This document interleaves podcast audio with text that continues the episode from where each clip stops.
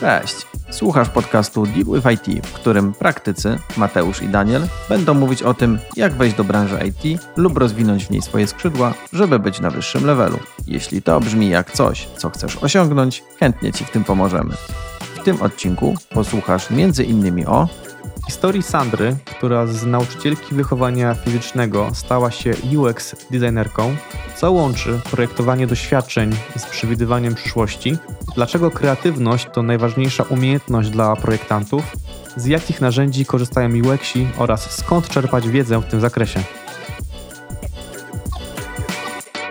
Zapraszamy. Cześć Sandra. Cześć. Powiedz nam, co skłoniło Cię do pójścia w branżę IT? Opowiedz nam swoją historię. Jestem z e, wykształcenia nauczycielem wychowania fizycznego e, i w trakcie studiów zdałam sobie sprawę, że to może być praca, która nie będzie przynosić mi satysfakcji. Mhm. E, I stwierdziłam, że się przebranżowię na grafika. Ostatni rok studiów e, poświęciłam na naukę programów graficznych mhm. typu Photoshop, Illustrator mhm. i rzeczywiście po roku takiego wdrażania się udało mi się dostać pracę jako grafik, ale DTP. Aha, e... czyli, czyli do, do, do, druku przygotowałaś Tak jest. jakiejś agencji marketingowej? Drukarni etykiet. A, w drukarni etykiet. Okay. Tak. E, no i wtedy już w pierwszym miesiącu poczułam, że to jest nadal nie jest to, co chciałabym robić w życiu, bo nie, nie sprawiało mi to dużej satysfakcji. E, jestem też malarką i okay. zawsze chciałam stworzyć stronę ze swoimi e, obrazami. Swoje portfolio. Tak jest.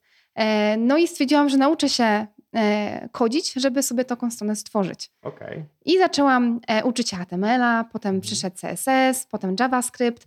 No i tak się w to wciągnęłam, że stwierdziłam, że się przebranżowię na programistkę. Okay. I po półtorej roku y, samodzielnego przebranżawiania na podstawie książek, mhm udało mi się dostać pracę jako junior frontend developer mhm. i przepracowałam jako e, programistka dwa lata, ale to nie, była, to nie było stanowisko, które przynosiło mi także satysfakcję. Czyli cały czas jej szukałaś? Cały czas jej szukałam i jakby nie odnajdywałam się w tym, ponieważ nie czułam do końca tego, żeby to było moją pasją. Mhm. E, no i w trakcie jednego dnia pracy jako e, programistka, już po tych dwóch latach siedziałam przed komputerem i dostałam makietę stworzoną przez UX designera. Pamiętam, że siedziałam przed tym komputerem i zapytałam się siebie, Sandra, dlaczego ty kodzisz coś, co chciałaś tworzyć? Okay. I to był taki przełomowy moment w moim życiu, że zdałam sobie sprawę, e, że ja chciałam tworzyć e, te widoki, które ten programista kodzi, mhm. a w momencie, gdy uczyłam się programowania, nie wiedziałam, że jest osobne stanowisko na, na to, żeby tworzyć te widoki. Mhm. Czyli, czyli zawsze chciałaś tak tworzyć tą koncepcję, tak. wymyślać y, całą tą strukturę i wizję, a niekoniecznie potem de facto te wszystkie małe sznurki z sobą łączyć, tak. te klocki e, i w tym kodzie siedzieć, bo to faktycznie można siedzieć w kodzie i wiele, wiele dni robić bar robiąc bardzo małe rzeczy, podczas kiedy ten czas można też spożytkować na wymyślanie, jak to w ogóle ma działać. Oczywiście to jest też tworzenie, mhm. ale ja, ja na innym poziomie. Tak, na innym poziomie, bo ja chciałam tą wizję jakby tworzyć i, i i na tym jakby zakańczać, nie, nie wchodzić w kwestie techniczne. Okej. Okay. No czyli twoja, tak jak mówiłem, twoja ścieżka jest naprawdę ciekawa, mm -hmm. bo mhm. nie słyszałem jeszcze o, o, historii osoby, która by nie dość, że tyle etapów przeszła różnych, e, i jeszcze ten punkt startu, że, że uczyłaś w szkole WF-u, tak? Miałam praktyki, ale okay. od razu po studiach dostałam okay, pracę czyli, czyli szłaś w tym kierunku, ale już wtedy poczułaś, że że to no i super, super, że, że nie, nie, nie dałaś za wygraną, że cały czas szukałaś tej satysfakcji, no i udało ci ją znaleźć. Tak, udało mi się. się. Tak jest, udało mi się znaleźć i wtedy też w, w tamtej firmie, w której pracowałam, e, okazało się, że ten senior UX ma za dużo pracy, a wiedząc, że mam kreatywną duszę, mhm. e, zaproponowano mi, e, żebym 20 godzin w miesiącu, czyli pół etatu pomagała UX-owi i 20 godzin programowała. Tak. I to trwało okay. tak. I to trwało tak naprawdę pół roku. Mhm. I momenty, kiedy wracałam do programowania, były momentami, których nie lubiłam. Okay. I to już wiedziałam wtedy, że chciałabym się przeważowić o 100% na bycie UX Czyli krótko mówiąc, taka, taka, taka praca przez praktykę ci faktycznie udowodniła, tak. co dokładnie cię cieszy i co dokładnie sprawia ci satysfakcję. No dobra, czyli, czyli UX. Po angielsku User Experience. Tak. Po polsku projektowanie doświadczeń. Jakkolwiek to nie brzmi enigmatycznie i, i ciekawie, to powiedz nam, czym jest UX i dlaczego jest to takie istotne, że powstały do tego osobne role. UX to jest, tak jak powiedziałaś, projektowanie doświadczeń e, podczas kontaktu e, naszego użytkownika z produktem. Mhm. I my, jako UX designerzy, e, dbamy o to, żeby ten kontakt z produktem był jak najbardziej pozytywny. Mhm. Bo jeżeli ten kontakt będzie pozytywny, to nasz użytkownik zrealizuje swój cel, będzie mhm. zadowolony, będzie miał pozytywne emocje. Mhm i pośrednio zrealizuje też nasz cel, mhm. czyli na przykład zakupu. Jasne. Czyli ja tak trochę sobie to wyobrażam, że wy staracie się przewidzieć przyszłość. Na zasadzie takiej, że przewidujesz, jakie oczekiwania będzie miał użytkownik od aplikacji i starasz się tak zaprojektować, żeby te oczekiwania spełnić. Że kiedy faktycznie ten użytkownik wchodzi do, do systemu, to dzieje się to, czego on oczekuje. Czyli jak y, spodziewa się, że kliknie w ten przycisk, to coś się wydarzy, to to się wydarza, a nie coś innego. Bo gdyby się zdziwił, to by się zaskoczył negatywnie i to całe doświadczenie byłoby gorsze. Tak, to o czym mówisz, to jest właśnie to intuicyjne działanie, mhm. czyli e, bardzo odpowiadające potrzebom użytkownika, mhm. ale w tym wszystkim bardzo ważny jest research, mhm. żeby oprócz tego, jak mi się wydaje, żeby mieć też potwierdzenie Dane. tak, mhm. danych, czego ci, ci, użytkownicy potrzebują i na przykład jakie mają ograniczenia, żeby wyjść mhm. im naprzeciw. Mhm. No tak, no bo zupełnie inaczej by się projektowało taką samą aplikację czy stronę dla grupy docelowej typu nastolatkowie, a zupełnie inaczej dla e, seniorów. Dokładnie. Mhm. Okej, okay. no to teraz powiedz, jakie są podstawowe kompetencje i umiejętności potrzebne do bycia dobrym projektantem doświadczeń?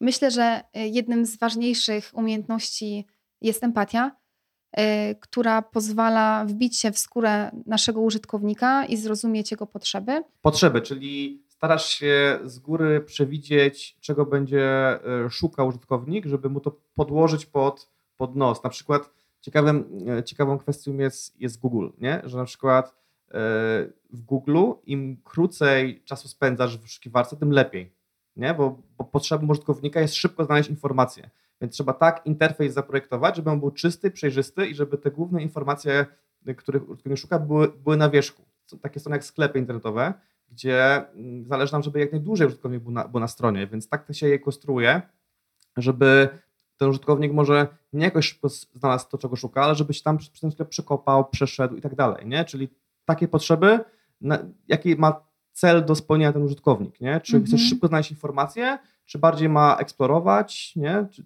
te, te, tego typu elementy. Wydaje mi się, że w tej eksploracji w sklepie to też e, bardzo ważna jest ta szybkość, mhm. E, ponieważ mamy już tyle rozwiązań na rynku, mhm. że człowiek czekając 2-3 sekundy na przykład na załadowanie jakiejś listy, już się irytuje i to potrafi spowodować, że ten że użytkownik wyjdzie. Sklepu. Tak. Mhm, mhm. A dobre, dobrze zaprojektowany produkt to jest taki produkt, do którego także użytkownik wraca. Więc to mhm. jest bardzo ważne, że jak mhm. on będzie miał pozytywne emocje i będzie dobrze wspominał jakiś produkt, aplikację, to on do niej wróci. Okej, okay, to jest też dobry przykład, bo nie każda strona jest szybka, a też nie każda strona musi być super szybka, nie? I to rozumiem programista otrzymuje od właśnie UX-a takie wytyczne, że e, słuchaj, nasz produkt jest dla osób, które oczekują szybkości, bo jak nie, to pójdzie do innego sklepu, więc przede wszystkim o nią zadbaj, bo mhm. to będzie powiedzmy fundament dobrego doświadczenia. A mogą być inne strony, które wbrew pozorom nie muszą być jakieś super szybkie i tam możemy skupić się na przykład na innych elementach jako na najważniejszych. Więc okej, okay, czyli empatia, czyli przewidywanie czego użytkownik wewnętrznie oczekuje, żeby ta strona spełniała jego oczekiwania. Jeszcze mogłabym dodać e, mhm. odnośnie tych stron, warto też patrzeć na tych docelowych użytkowników, mhm. czyli jeżeli to są użytkownicy młodzi, to można tych elementów interfejsu dać więcej, mhm. ponieważ oni są bardziej zaadaptowani do tego, że nie wybijają się na przykład e, z, z rytmu, mhm. e, na przykład poszukiwań, a osoby trochę starsze, czasami mam wrażenie, że ich bardzo dużo rzeczy przytłacza, przytłacza tak, i boją tak, się tak, ich. Tak, tak. Więc im mniej, tym lepiej. Jasne, jasne. No, no okej, okay, czyli empatia. Co, co jeszcze musi faktycznie mieć w sobie osoba, żeby, żeby mieć talent czy predyspozycję do bycia UX-em? Myślę, że kolejną ważną umiejętnością jest kreatywność, dzięki której e, UX designer może stworzyć wiele wariantów danego rozwiązania. Mhm. Jest to związane z tym, że w swojej pracy może spotkać się z ograniczeniami technicznymi mhm. i musi swój koncept zmienić, mhm. a także w pracy z klientem. E, również często zdarza się, że pokazuje się klientowi różne warianty, mhm. które on wybiera no i potem też wiadomo, że to przechodzi przez kolejne procesy mhm. tego, czy można to wdrożyć. Czyli krótko mówiąc, nie zawsze jest tak, że cokolwiek sobie wymyślimy, to się da. Tak. Czasami może być tak, że mamy super pomysł i on naprawdę by spełnił idealnie potrzeby, ale idziemy do programistów, którzy no, koniec końców to muszą zbudować i oni mówią, że wiesz co, fajnie, ale no niestety używamy takiego języka, czy mamy takie inne ograniczenia, że no nie da się. Tutaj trzeba wziąć pod uwagę, że nawet jeżeli UX zaprojektuje fajne rozwiązanie, to one potem idzie do wyceny właśnie Mhm. czasu, No e, tak, tak, którą tak, tak. potrzebują programiści na implementację. No i też od klienta jego zasobów zależy, czy on ma te pieniądze, żeby takie coś Tak, stworzyć. czasami po prostu wiemy, jakie jest najlepsze możliwe rozwiązanie danego problemu, ale po prostu jest ono zbyt drogie i nie Tak. opłaca się, pomimo to, że jest najlepsze. I w tym momencie ta kreatywność, rozumiem, że UX nie może się zamykać, w sensie musi potrafić ten sam problem na kilka różnych sposobów rozwiązać. Rozwiązać, A tak. często mamy tak, że jak już wymyślimy jakiś, jakiś pomysł, i co, co gorsze, kiedy go lubimy, to już blokujemy się i totalnie nie możemy z niego wyjść, nie? Myślę, że tutaj warto e, powiedzieć, że zawsze można wydać taką wersję MVP, czyli taką podstawową, a później, jeżeli Mhm. znajdą się te zasoby, rozwinąć to do tej wersji właśnie, którą, która była na początku. Tak. MVP tutaj komentarz dla naszych słuchaczy, nie każdy to musi wiedzieć, to jest skrót od angielskiego sformułowania Minimum Viable Product, czyli taka najbardziej uboga wersja, która nadal działa, czyli spełnia potrzeby. Dzięki temu można ją wydać szybko i tanio i już ona będzie nam, nam e, robiła, e, no, pracowała dla nas e, na rynku, a potem możemy skupić się na tym, żeby ją Rozwijać. roz, rozszerzyć. Okej, okej, dokładnie. No dobra, czyli mamy empatia, kreatywność. Co jeszcze, w- co jest taką kluczową kompetencją albo talentem? Wydaje mi się, że też e, komunikacja, Mhm. ponieważ e, musimy potrafić rozmawiać z klientem o, o produkcie, o wizji, potrafić przelać ją na, na projekt. Mhm.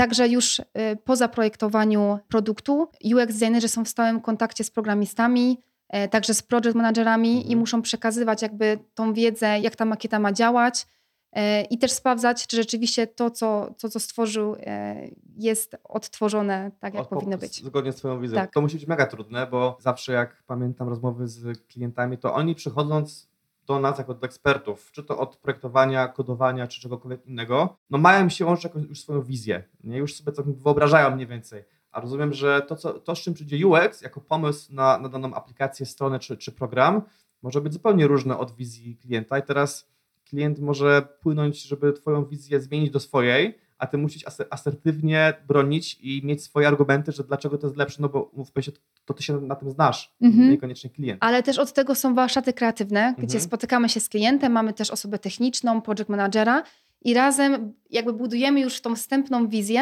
i Okej. ona bardzo nie odstaje od tego, jak, z czym przyszedł klient, ponieważ on się tym dzieli i my wspólnie już tworzymy jakieś pierwsze Okej. zarysy tego, jak ma ten produkt O, wyglądać. to jest fajny punkt. Warsztaty. To może opowiedz trochę o tym więcej, bo myślę, że Mhm. do tej pory jak y, opowiadamy o pracy UX-a, to można sobie wyobrazić, że, że taka osoba siedzi przy komputerze, Mhm. projektuje, rysuje na kartkach, potem rozmawia z programistami, ale tak jak powiedziałaś, te warsztaty są bardzo ważnym punktem. To może opowiedz trochę o tym więcej. Mhm.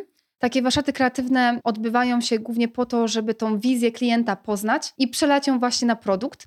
I w czasie taki, takiego spotkania kilkugodzinnego z klientem można sobie kojarzyć jako takie kreatywne spotkania, e, spotkanie z kolorowymi karteczkami. Mhm. E, Na różne sposoby wyciąga się od klienta informacje, Okej. e, jak ten produkt według niego powinien wyglądać, jakby chciał, żeby wyglądał. I też częściowo na tych warsztatach można tworzyć takie wstępne prototypy, Mhm. żeby on już mógł sobie zobaczyć, jakie elementy mogłyby się znaleźć na przykład na którymś z widoków. No i po takich warsztatach najczęściej UX designer projektuje e, makiety, Mhm. które on ma do wglądu i także tworzona jest wycena Mhm. e, tego produktu. No i względem tego właśnie podejmowane są decyzje, co robimy, a co Mhm. nie.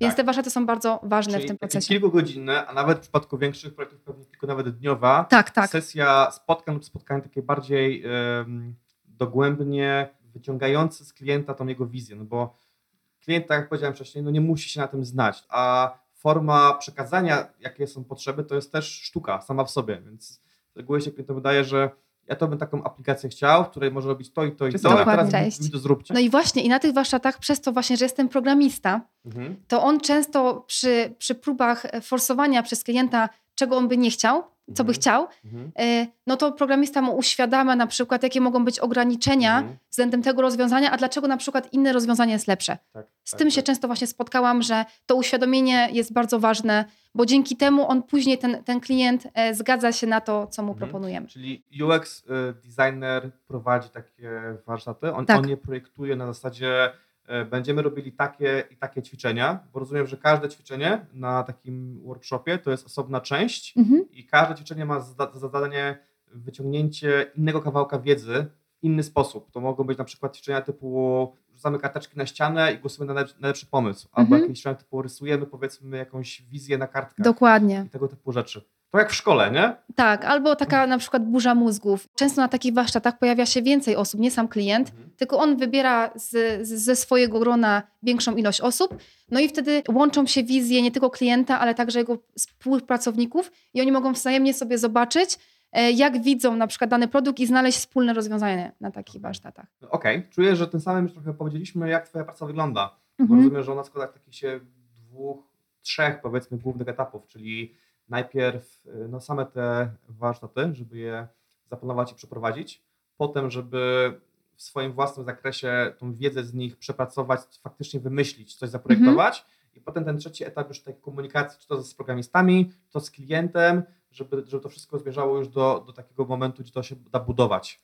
To się zgadza, Mhm. ale to trzeba też powiedzieć, że to zależy od firmy. Okej. Bo jeżeli jest to software house, to ok, bo tam rzeczywiście przychodzi klient, ma wizję, tworzymy produkt, przychodzi Okej. kolejny klient i tam jest tak naprawdę kilka równo, równoważnych projektów wprowadzonych, a na przykład w takiej firmie produktowej dbamy o jeden produkt, no takich warsztatów jest mniej, one są bardziej wewnętrzne między ludźmi, e, żeby tworzyć wspólną wizję produktu. Okay, bo ty masz doświadczenie w obu tych miejscach. Tak. Pracowałaś zarówno w Software House jako UX, jak i w, aktualnie pracujesz Tak. w firmie produktowej Dokładnie. Technologies. I właśnie tutaj jakby ten proces, no bym powiedziała, że różni się bardzo, bo mamy też inne potrzeby. E, specyfika firmy e, jakby definiuje to, e, czym UX się zajmuje w tej firmie. Okej, a gdybyś miała polecić komuś, kto interesuje się właśnie pójściem w kierunku UX-a, to od jakiego typu firmy byś, byś zaczęła? No, ty zaczęłaś od Software House'u i teraz jesteś, jesteś w firmie produktowej. Pytanie, czy to jest według ciebie dobra kolejność, czy to też zależy od osoby,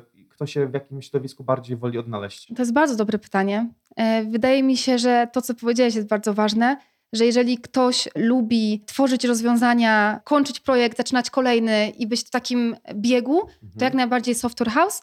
A jeżeli lubi, chociaż jeszcze nie wie, czy lubi, e, rozwijać produkt bardziej tak statycznie, mieć, mieć wpływ na wizję tego produktu oczywiście również, Mhm. no to polecam wtedy taką firmę produktową. Sądzę, że warto spróbować tego i tego, żeby wiedzieć, co jest dla, dla ciebie lepsze. to, co mówisz, bardzo mi się spaja z tym, jak ja postrzegam na przykład project management, bo, czy product management, którym się zajmowałem i nadal zajmuję. Ja wprawdzie nie pracowałem nigdy w firmie produktowej, ale pracowałem z ludźmi, którzy pracują w firmach produktowych i widzę, że jak ktoś lubi ten taki, tak jak powiedzieć, dynamiczny e, flow, ale także lubi mieć styczność z wieloma branżami, produktami, lubi zmienność, no bo umówmy się, pracując w Software House możesz w ciągu jednego roku obskoczyć dwie, trzy albo nawet cztery różne branże. Możesz mieć projekt automotive, projekt fintech, czyli taki bardziej finansowy yy, i coś, to są zupełnie różne przygody, zupełnie różne doświadczenia. Uczysz się dużo więcej,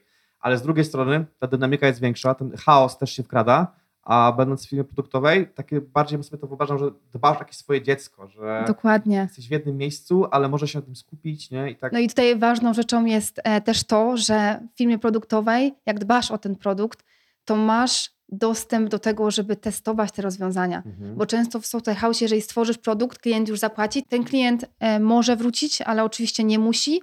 On nie wie, że badania produktu, jego użyteczności, intuicyjności dla użytkownika są bardzo ważne Mhm. I w takiej firmie produktowej my je non-stop robimy, Mhm. więc ten produkt jest naprawdę dopracowany.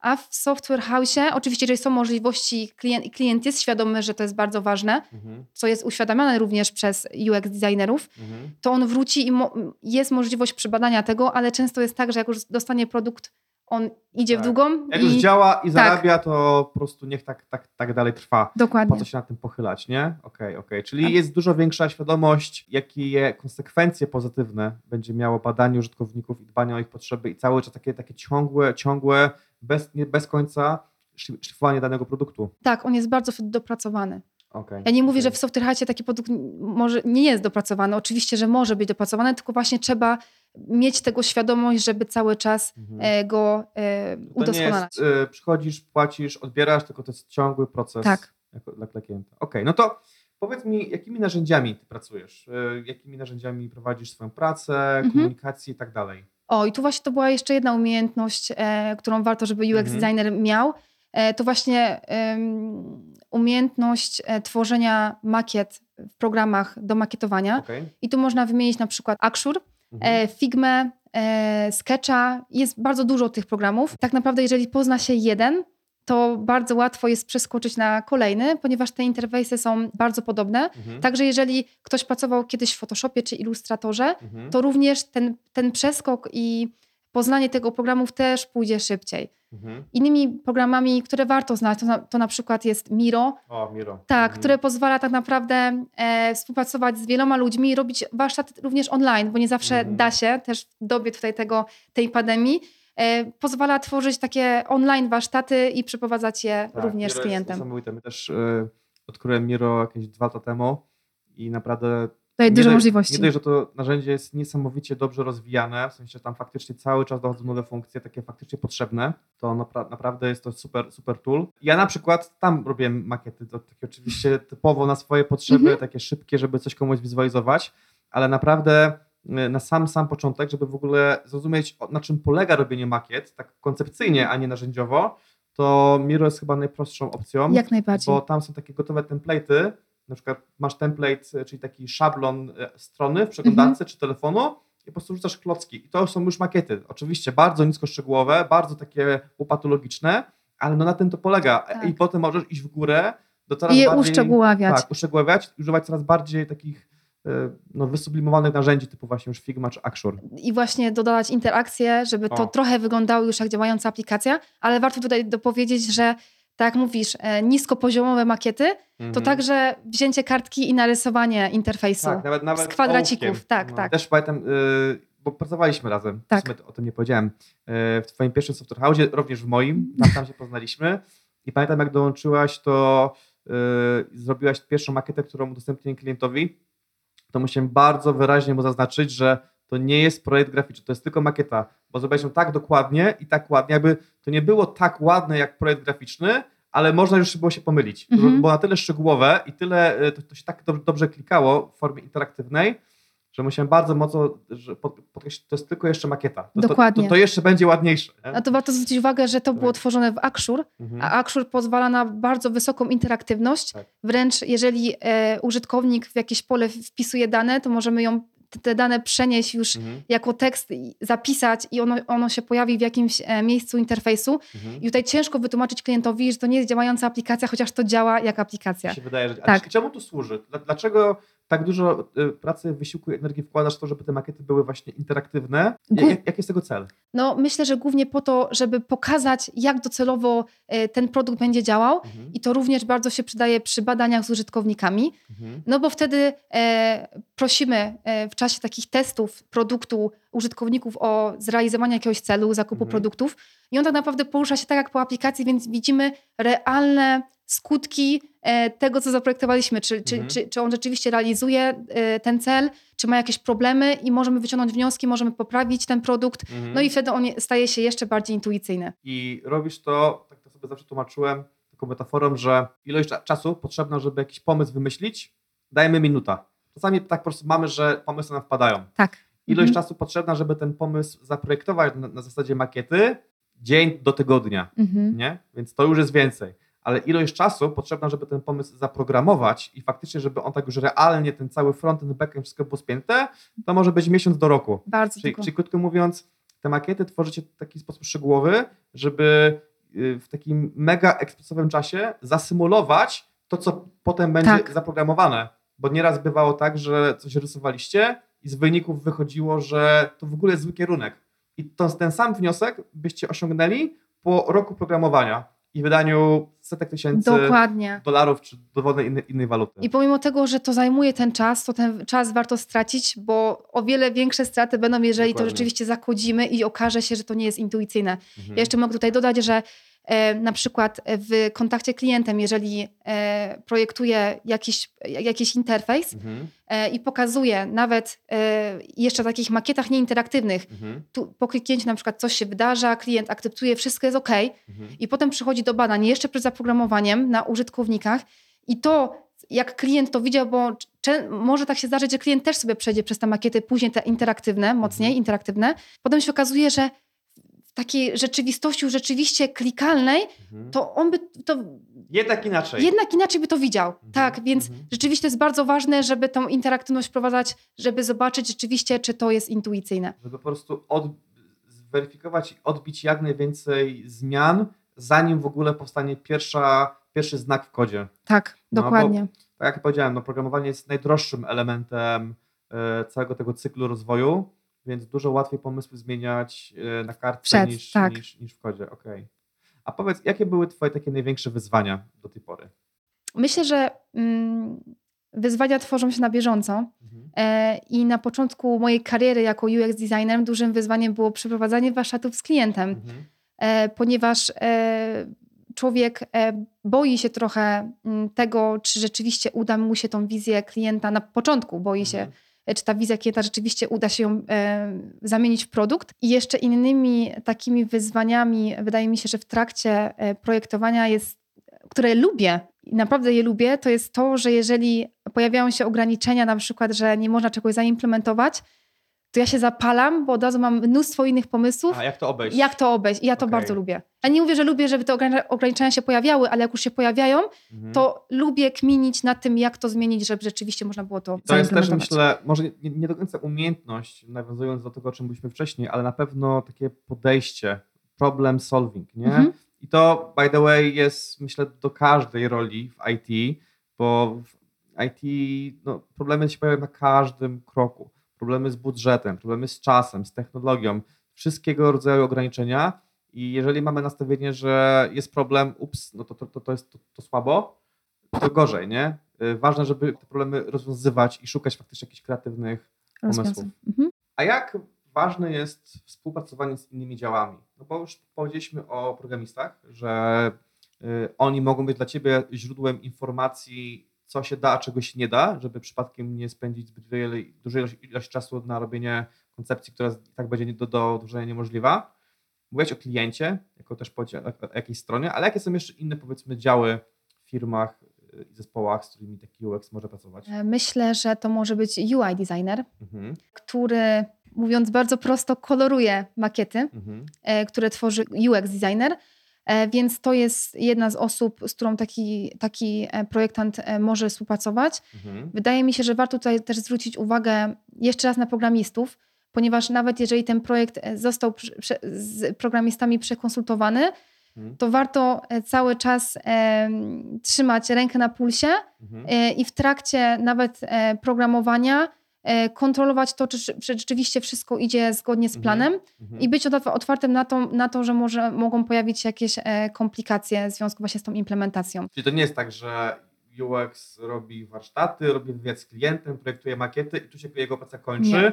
Potem musi być cały czas obecny w tym procesie, mhm. cały czas musi weryfikować, czy to, co powstaje, faktycznie oddaje to doświadczenie, które zostało przez ciebie wcześniej wymyślone. Tak, bo nawet jeżeli stworzymy takie interaktywne makiety, to żeby przeprowadzić badania na takich makietach, to my nie, mm, nie, o, nie ożywamy wszystkich elementów tego interfejsu, mhm. tylko pod określoną ścieżkę, bo mhm. to też by zajęło bardzo dużo czasu. Mhm. Więc wtedy, jeżeli jest to implementowane, to warto e, też mówić programistom o tym, jak to docelowo ma działać, jakie są stany na przykład przycisków, mhm. bo nie wszystko da się pokazać e, na makiecie. Mhm. Może da się pokazać, ale na to by potrzeba bardzo dużo czasu. A czasami dokumentacja też nie powie dokładnie, e, jak, jak, co się powinno wydarzyć mhm. po kolei. Stany przycisków, czyli na przykład przycisk niewciśnięty, przycisk tak, hover, jak najedziemy się myszką na przykład. Mhm. animacja, tak. tego typu szczegóły, albo na przykład, nie wiem, pole wyszukiwarki wciśnięte, niewciśnięte, jak się ma zachowywać. Dokładnie. Tego typu rzeczy. Tak, to są, to są bardzo ważne elementy interfejsu, które mówią użytkownikami, co się dzieje, co on robi z. A animacje tym... też w to się wliczają? To, to, to UX wymyśla, sugeruje, jak, jak się strona powinna ruszać, animować? A co już... rozumiesz pod animację? Na przykład, że jak kliknę w ikonkę menu, to na, na, aplikacji mobilnej, to menu mi jakby z boku wyjeżdża, tak. albo z góry, albo zasłania ekran, albo nagle się pojawia bez animacji. Tak, to też jest UX designer, okay. bo myślałam, że masz na myśli takie animacje bardziej jakby e, element interfejsu, który się animuje A, samoistnie. Tak, nie, nie, tak. Mam takie na myśli, mhm. bo teraz taki właśnie problem rozwiązujemy, w aplikacji, którą, którą rozwijam, że tak, tak działa Twitter albo na przykład Instagram, że mamy na górze ikonkę wiadomości i po drugiej stronie mamy ikonkę moj, mojego profilu. Jak klikniemy na przykład wiadomości, które są z prawej strony, to menu z prawej wyjeżdża, a ikonka profilu z lewej. To jest jakby logiczne, no bo mhm. są po obu stronach marginesów. A, a w mojej aktualnej aplikacji mam te dwie ikonki obok siebie, a po drugiej stronie mam coś innego. I teraz chciałbym to zrobić w taki sposób, żeby ta animacja była właśnie lewo-prawo, ale nie jest to do końca, y, to nie koresponduje z y, lokalizacją. I w tym mhm. momencie jakby się kliknęło ikonkę prawej, a menu by wyjechało z lewej, to by takie mogło być dziwne, jakby brak takiej spójności, nie? Tak. I to jest, to jest na przykład teraz wyzwanie UX-owe, które mój zespół próbuje w jakiś sposób rozwiązać. I tu możemy zobaczyć, jakie są wyzwania, że to tak, się wydaje mała rzecz, mała a to jest, tak, a jest bardzo ważna. Głupia ikonka, prosta animacja wyjechania menu za ekranu, ale powoduje taki trochę konflikt y, zrozumienia. Nie? Myślę, myślę, że warto tutaj zrobić badania i zobaczyć, e, co, czego spodziewają się użytkownicy. Tak, tak, tak, zdecydowanie, zdecydowanie. Czego można się nauczyć, będąc uczestnikiem szkoleń i kursów dotyczących UX-a? Jakie są według Ciebie najlepsze źródła informacji? Jak Ty się uczyłaś? E, uczyłam się tak naprawdę jednocześnie e, bazując na blogach, na książkach i obserwując ludzi z branży UX, co warto robić, ponieważ oni mhm. często udostępniają jakieś ważne, fajne informacje o kursach właśnie mhm. e, i o wydarzeniach, które się dzieją właśnie w świecie szerokiego designu. A jeżeli chodzi o tematykę kursów, to one są przeróżne. Dziedzina UX jest bardzo szeroka, więc e, warto próbować chodzić na, na, na, różne, różne tematycznie kursy właśnie w dziedzinie, dziedzinie UX i zobaczyć, co tak naprawdę nas najbardziej interesuje i wtedy na przykład pogłębiać tą wiedzę w związku, w związku mhm. z tym. No właśnie, y, dobrze o tym powiedziałaś, to jest dziedzina szeroka. W ostatnim naszym odcinku gościliśmy Kubę z Allegro, który zajmuje się UX researchem i tam na przykład Kuba wspominał, że no nie ma zupełnie tego elementu rysowania makiet, bo tam są konkretnie e, specjalizacja w, w badaniach, wywiadach tak. i tak dalej, nie? w wyciąganiach wniosków. Ty u siebie bardziej skupiasz się na tym już etapie, powiedzmy, krok dalej, tak mi się wydaje, czyli już w wizualizowaniu i wyświetleniu tych koncepcji. Jakie są jeszcze inne, powiedzmy, takie profile e, UX-a, którymi się UX może rozwijać? Wydaje mi się, że to może być właśnie też e, oprócz UX researchera, UX writing. O. Tak, UX writer, który zajmuje się tworzeniem kontentu na stronę, na stronę mhm. takim e, projektowaniem, projektowaniem tekstu, żeby on przekazywał tą mhm. myśl, ale w taki bardzo prosty sposób, tak, nieskomplikowany, żeby to było bardzo zrozumiałe dla użytkownika. Mhm. I jest to, wydaje mi się, że dosyć świeże, świeże stanowisko, chociaż już istnieje na rynku mhm. jakiś, jak, jakiś e, e, odcinek czasu, ale jest to bardzo interesujące, że ten UX się aż tak rozwija i, mhm. i, i jakby dzieli, ale w tym pozytywnym sensie, że tworzą się specjalizacje wewnątrz właśnie po to, żeby już naprawdę każdy element e, e tego produktu był dopracowany. Czyli kiedyś tak naprawdę, znaczy kiedyś, może dla mnie kiedyś, to powiedzmy był 2015-16, kiedy ja zacząłem swoją przygodę plus minus, wtedy po prostu UX i on robi to wszystko. Tutaj trochę tekstu napisał, tam jakieś badanie przeprowadził, tutaj jakąś makietę zrobił i potem z biegiem lat, kiedy faktycznie te aplikacje stawały się coraz bardziej skomplikowane, coraz bardziej wymagały tego, żeby się wyspecjalizować w małym, wąskim obszarze, bo jak już robisz te badania 40 godzin tygodniowo, to nie masz kiedy tych makiet narysować, więc siłą rzeczy idziesz w tym kierunku mm -hmm. lub innym. W ten sposób się coraz bardziej, bardziej, bardziej pogłębia. UX writing jest mega ciekawy. Ja też się o tym dowiedziałem dopiero myślę, że tak z dwa lata temu. Yy, zauważyłem, że taka dziedzina się, się wyodrębnia i faktycznie jak o tym pomyślałem, to te same rzeczy można napisać w jednym zdaniu albo w trzech zdaniach na przykład, nie? Tak. a przekazać to, to samą myśl. A kiedy mówimy o tym, że strona ma być szybka, przystępna i prosta, no to sobie sami odpowiedzmy na pytanie, jaką treść byśmy woleli czytać, czy trzy zdania, czy jedno zdanie, tak. żeby to samo zrozumieć. Ale także wcześniej, e, kilka, ki, kilka lat temu, też było tak, że to frontend developer był też trochę tym UX-em, mhm. E, który, który tworzył rzeczywiście, bo ja miałam takie wtedy e, postrzeganie tworzenia stron, że ja jako frontend t- tą stronę to tworzę. Tak, okay. że to jest moja odpowiedzialność. A wydaje mi się, że te specjalizacje, które się potworzyły w UX-ie, jest to odpowiedź na to, że ten świat cyfrowy się tak rozrasta, że on potrzebuje dopracowanych rozwiązań. Mhm. Ok, czyli mamy UX Researcher, taki UX powiedzmy ogólny, który zajmuje się właśnie czy to warsztatem, czy to makietami. UX, nie, nie, UX designer, który się zajmuje. Tak, tak, tak, tak, tak to mam mhm. na myśli. E, UX writer, który zajmuje się konkretnie copy, czyli copy to jest po prostu treść tak. na, na, na, stronie, mhm. która się znajduje. Są też copywriterzy, piszą treści. No myślę, myśl, tutaj jak nie, nie, UX, ale UI e, jeszcze jest. No jest jeszcze UI. Tak, z którym mhm. też jest ścisła współpraca właśnie przez, z projektantem UX. Mhm. No i czasami, na przykład u mnie w NetGuru jest takie podejście, y, żeby y, raczej, żeby szukać tych osób, które te wszystkie kompetencje mi już łączą. Je też nazywa się z kolei product designerami. Mhm. Tak, tak my to nazywamy. I taka osoba potrafi po trochu z każdego, jest takim bardziej generalistą. Mhm. Ale to też jest software house, więc nam oczywiście zależy na tym, żeby dostarczać powiedzmy jedną osobę, która jak najwięcej może pokryć potrzeb klienta, bo nie zawsze jest budżet na cztery różne osoby. A w firmie produktowej, w której teraz pracujesz, pewnie jest taki większy nacisk, żeby jednak się specjalizować i żeby każdy miał pokryty mały kawałek tego całego procesu. Tak, ponieważ mamy tutaj kilka produktów, więc e, ta opieka jest e, bardzo kompleksowa, mhm. dlatego mamy te specjalizacje też tak. rozdzielone. Ale wrócimy jeszcze do twojej, do twojej historii, czyli wspominałaś, że uczyłaś się, zbywałaś tą wiedzę UX-ową z blogów, śledząc różne osoby i z książek. Mhm. E, ile ci to zajęło mniej więcej? W sensie, ile to trwało od momentu, kiedy stwierdziłaś, że ja to chcę robić, do momentu, kiedy dostałaś pierwszą pracę jako UX? W momencie tego przebranżowienia na pół etatu. To mhm. był ten moment startu, gdzie zaczęłam to robić. No i po pół roku e, przebranżowiłam się stuprocentowo na, na tego juniora. Mhm. E, ale tu trzeba powiedzieć, że dalej, e, już będąc tym juniorem stuprocentowo, czyli na pełen etat, ja cały czas się uczyłam i tu mhm. jest bardzo ważne, żeby dla takiego juniora mieć takiego seniora, osobę o, o. wyższych kompetencjach mhm. wyżej, mhm który tak naprawdę bardzo dużo wiedzy potrafi przekazać, daje troszeczkę mniejsze zadania, które później też e, weryfikuje, daje mhm. feedback i mhm. dzięki takiemu feedbackowi my się uczymy robić te rzeczy mhm. lepiej. Czyli nie polecałabyś juniorowi nawet oferty pracy, której byłby samodzielnym juniorem, w sensie nikt by się nim nie opiekował? Myślę, że miałby gorzej, no bo szedłby jakąś ścieżką, której, której by dokładnie nie znał. Mhm.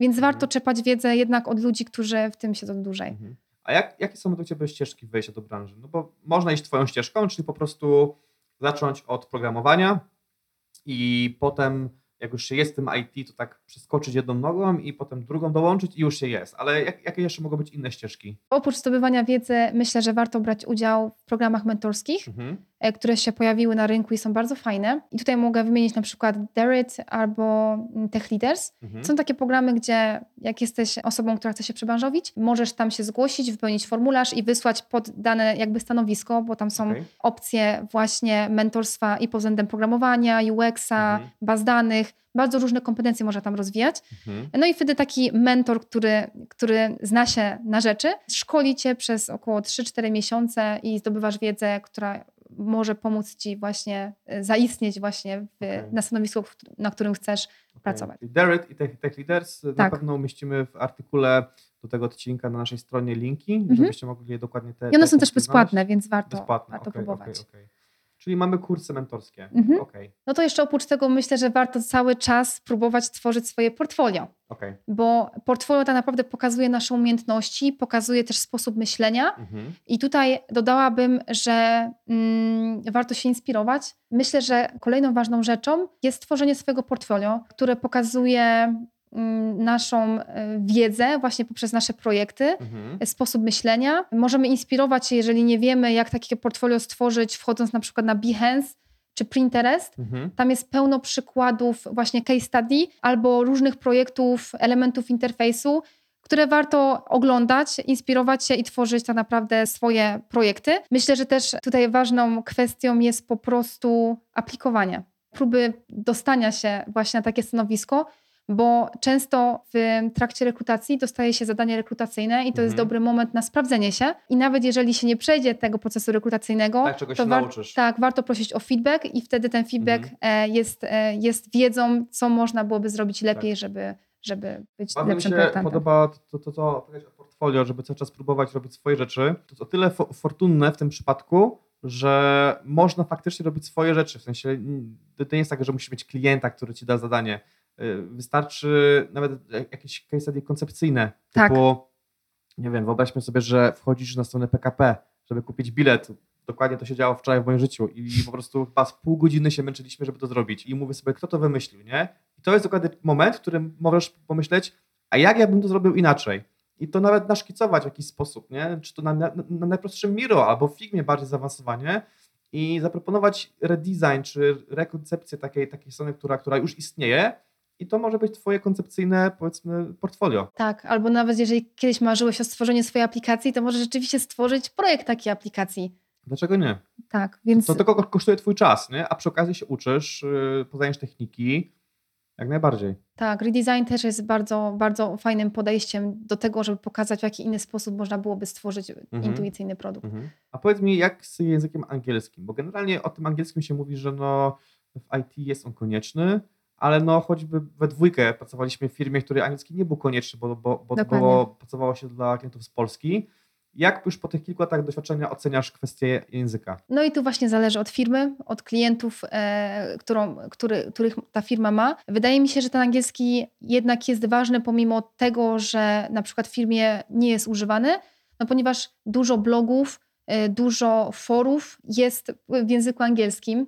E, No i tak naprawdę znajomość tego języka pomaga w poszukiwaniu też wiedzy czy rozwiązań w, w przestrzeni tutaj internetu. Czyli de facto warto. Tak, warto, warto. Można szukać firm, które mają lokalnych klientów, ale myślę, że więcej doświadczenia i, i ciekawszych projektów mimo wszystko znajdzie się w firmie, która ma większy zasięg, więc zdecydowanie, zdecydowanie warto tego, tego nie pomijać. Tak, i nawet jeżeli prac, pracuje się w firmie, e, w której ten język angielski nie jest, e, nie jest potrzebny, Mhm. to mo, oczywiście, że może się później zdarzyć taka sytuacja, że będzie się aplikowało do innej fajnej firmy, no i tam ten angielski będzie wymagany, więc warto go cały czas Mhm. szkolić. Bardzo Ci dziękuję. Już powoli dochodzimy do końca. Opowiedziałeś nam dzisiaj bardzo dużo ciekawych rzeczy o swojej mega fajnej historii, która jak uważam, że jest naprawdę inspirująca pod takim kątem, że cały czas przesz do przodu, nie dajesz za wygraną, szukasz tej satysfakcji, aż ją w końcu znajdujesz, Mhm. więc bardzo, bardzo fajna, ciekawa historia.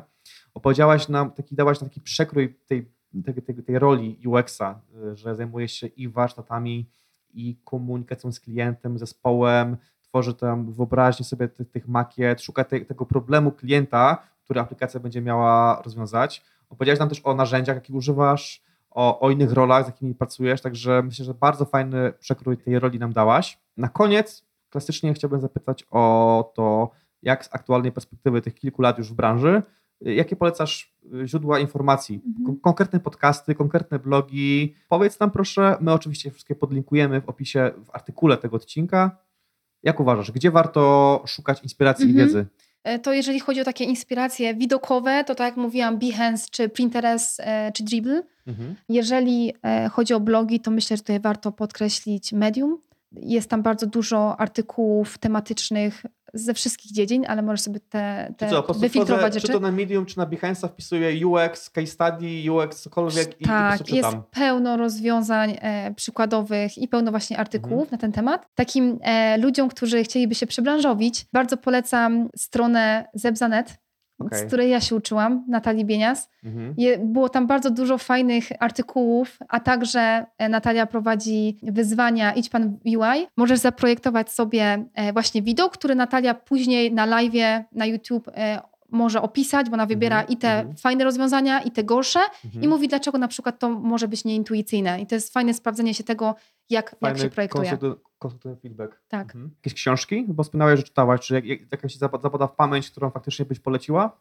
Nie, Teraz już nie. teraz już nie. Lepiej iść w internet i szukać Tak. blogów. Ja y, rzeczywiście kupiłam kilka książek, ale one jakby nie do końca mnie pochłonęły. Mhm. Bardziej e, te książki kupiłam z tego względu, że jak się przebranżawiałam na programowanie, to wtedy z tego Okej. bardzo korzystałam i bardzo mi pomogły, ale w UX rzeczywiście te, te, te elementy są bardzo rozległe. I jeżeli kupować książki tematyczne, to są typowo pod dany temat i, Mhm. i czasami jak się za bardzo odchodzi jakby od... No też książki niestety mogą się dość szybko dezaktualizować. Tak, nie? W tak. sensie wiadomo, że są pewne dziedziny UX-u, jak psychologia, o której sobie nie poruszyliśmy, a to taki trochę chyba wyższy już level, Mhm. która raczej się tak szybko nie dezaktualizuje, ale takie, takie proste rzeczy to, to myślę tak, że te trendy wszystko zmieniają, więc lepiej być na bieżąco Mhm. w internecie. Tak. Sandra, bardzo Ci dziękuję. Dałaś nam dzisiaj ogrom fajnej wiedzy. Do zobaczenia. Dziękuję bardzo.